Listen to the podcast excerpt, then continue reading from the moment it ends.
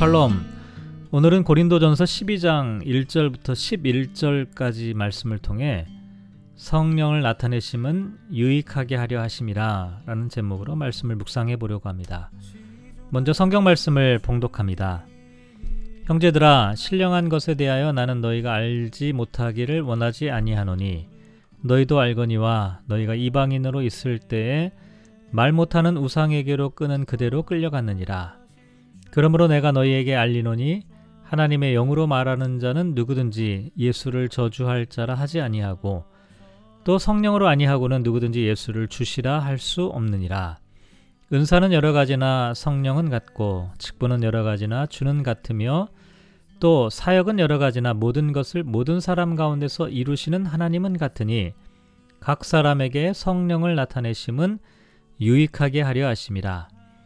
어떤 사람에게는 성령으로 말미암아 지혜의 말씀을 어떤 사람에게는 같은 성령을 따라 지식의 말씀을 다른 사람에게는 같은 성령으로 믿음을 어떤 사람에게는 한 성령으로 병 고치는 은사를 어떤 사람에게는 능력 행함을 어떤 사람에게는 예언함을 어떤 사람에게는 영들 분별함을 다른 사람에게는 각종 방언 말함을 어떤 사람에게는 방언들 통역함을 주시나니 이 모든 일은 같은 한 성령이 행하사 그의 뜻대로 각 사람에게 나누어 주시는 것이니라. 아멘.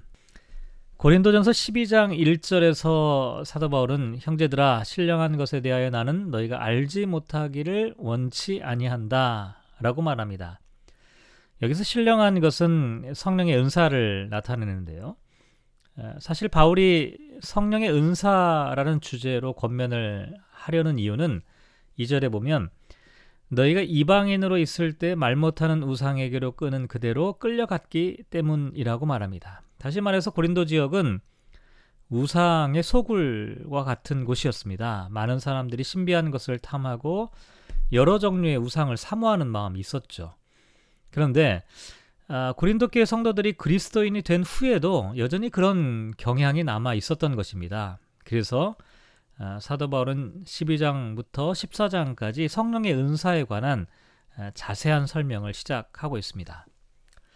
먼저 성령의 은사에서 가장 중요한 것은 3절에 보면 하나님의 영으로 말하는 자는 누구든지 예수를 저주할 자라 하지 아니하고 또 성령으로 아니하고는 누구든지 예수를 주시라 할 수 없다라고 말하는데요. 성령이 함께하는 사람은 예수님을 저주할 수 없고 성령님이 함께할 수 함께하지 않는 사람은 신앙을 고백할 수, 할수 없다는 것인데 결국 성령님의 역사에서 가장 결정적인 기준은 아, 신앙 고백과 관련이 있다라고 말씀을 드릴 수가 있죠. 또 은사는 여러 가지나 성령은 같다 이렇게 말하는데 여러 가지 사라, 아, 다양한 은사를 사람들이 받았지만 그 은사를 주신 성령님은 한 분, 한, 한 분 성령님이라는 것이죠. 또 직분은 여러 가지나 주는 같다라고 말하는데 이 직분 디아코논이라고 하는 단어는 이 디아코니아 봉사하고 섬기다는 단어에서부터 비롯된 것이죠.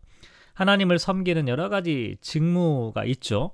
하지만 어, 집사, 권사, 장로, 목사, 찬양대원, 교사 등 각각의 직분은 다르더라도 주님은 동일하시다라고 말합니다. 또한 사역은 여러 가지나 모든 것을 모든 사람 가운데서 이루시는 하나님은 같다라고 말하는데요. 여기서 사역은 일의 성과나 결과를 나타냅니다. 그러니까 사람마다 성취하는 업적이나 결과는 다 다를 수가 있습니다. 하지만 그 일을 궁극적으로 이루신 분은 하나님이라는 점에서 같다는 것이죠. 여기서 중요한 것은 4절에는 성령님, 5절에는 주님, 6절에는 하나님이 각각 주어로 되어 있는데요. 그래서 성령님께서 다양한 은사를 주시고 예수님께서 다양한 직분을 주시고 또 하나님께서 여러 가지 사역을 이루게 하신다는 것이죠. 그래서 은사와 직분과 사역은 각각 다르지만 그것을 주신 성령님, 예수님, 하나님은 삼위로서 일체하시는 분이라는 겁니다. 사실 우리가 신앙생활 하면서 이와 같은 통일성을 유지하는 것이 결코 쉽지가 않습니다.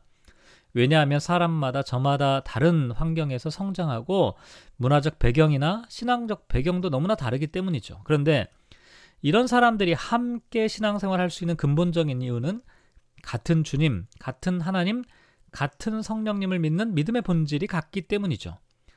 그런데 왜 하나님께서 모든 사람들에게 동일한 직분, 동일한 은사, 동일한 사역의 결과를 주지 않고 저마다 다른 은사를 주시는 걸까요? 왜냐하면 하나님께서 원하시는 것은 어떤 획일성이 아니라 다양성 속에서 하나됨을 이루어가는 것이기 때문입니다. 그러니까 은사가 다르더라도 기도하면서 하나가 되고 직분은 다르지만 주님의 일을 섬기는 통해 하나가 되고 또 서로 다른 사역의 결과를 얻더라도 같은 하나님 나라의 일꾼으로 사역하도록 하시는 것이죠. 이것을 좀 더 자세하게 설명하고 있는 것이 8절부터 10절까지 나와 있는데요. 어떤 사람에게는 성령으로 말미암아 지혜의 말씀을, 어떤 사람에게는 같은 성령을 따라 지식의 말씀을, 다른 사람에게는 같은 성령으로 믿음을, 어떤 사람에게는 한 성령으로 병 고치는 은사를, 어떤 사람에게는 능력 행함을, 어떤 사람에게는 예언함을, 어떤 사람에게는 영들 분별함을, 다른 사람에게는 각종 방언 말함을, 어떤 사람들에게는 방언들 통역함을 주신다라고 말합니다. 여기서 몇 가지 특징을 좀 설명해 드리면 먼저 지혜의 말씀이라고 하는 것은 다른 사람의 삶을 잘 판단할 수 있는 지혜를 의미하고요. 지식의 말씀은 대체적으로 어떤 개인에 대해서 정확한 내면 세계를 알게 되는 은사입니다. 근데 이 은사는 뭐 점쟁이처럼 다른 사람의 어떤 그 내면 속을 들여, 들여다본다는 의미가 아니라 다른 사람의 아픔과 고통을 더 잘 공감하는 은사라고 할 수가 있습니다. 또 믿음의 은사는 불신을 믿음으로 바꾸는 은사라고 할 수가 있는데요. 그래서 사람들로 하여금 믿음의 선한 영향력을 함께 나누도록 하는 그런 은사입니다. 하나님께서 이렇게 서로 다른 은사를 주신 까닭은 이 은사를 통해 서로의 부족하고 연약한 부분을 채우도록 하신 것이죠. 그래서 우리가 서로 다른 은사를 통해 신앙 공동체를 온전히 세워나가는 그런 도구로 사용하도록 선물로 주신 것입니다. 또 사도 바울은 11절에 이 모든 것은 같은 한 성령의 행하사 그의 뜻대로 각 사람에게 나누어 주시는 것이라고 말합니다. 성령님의 은사는요. 성령님께서 주권적으로 각 사람에게 나누어 주시는 것이지 개인의 소연물이나 자랑거리나 개인의 능력이 아닙니다. 왜냐하면 어떤 은사를 받고 직분을 받은 것은 하나님께서 주신 것이기 때문입니다. 나보다 나를 더 잘하는 하나님께서 나에게 필요한 것, 공동체에 필요한 것, 또 그것을 통해 기쁨의 삶을 살게 하시고 다른 이들을 위한 봉사의 삶을 살도록 성령님께서 주권적으로 베풀어 주신 은혜라는 것입니다.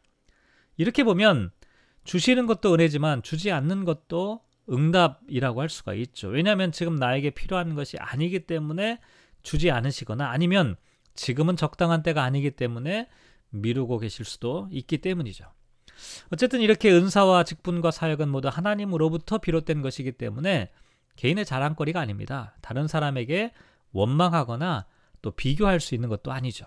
물론 고린도전서 14장 1절에서 사랑을 추구하며 신령한 것들을 사모하되 특별히 예언을 하려고 하라라고 말하고 있지만 우리가 주의해서 생각해 볼 것은 지나치게 특정한 은사에만 매달리는 것은 아, 하나님의 주권적 영향을 침해하는 그런 일이 될 수도 있습니다.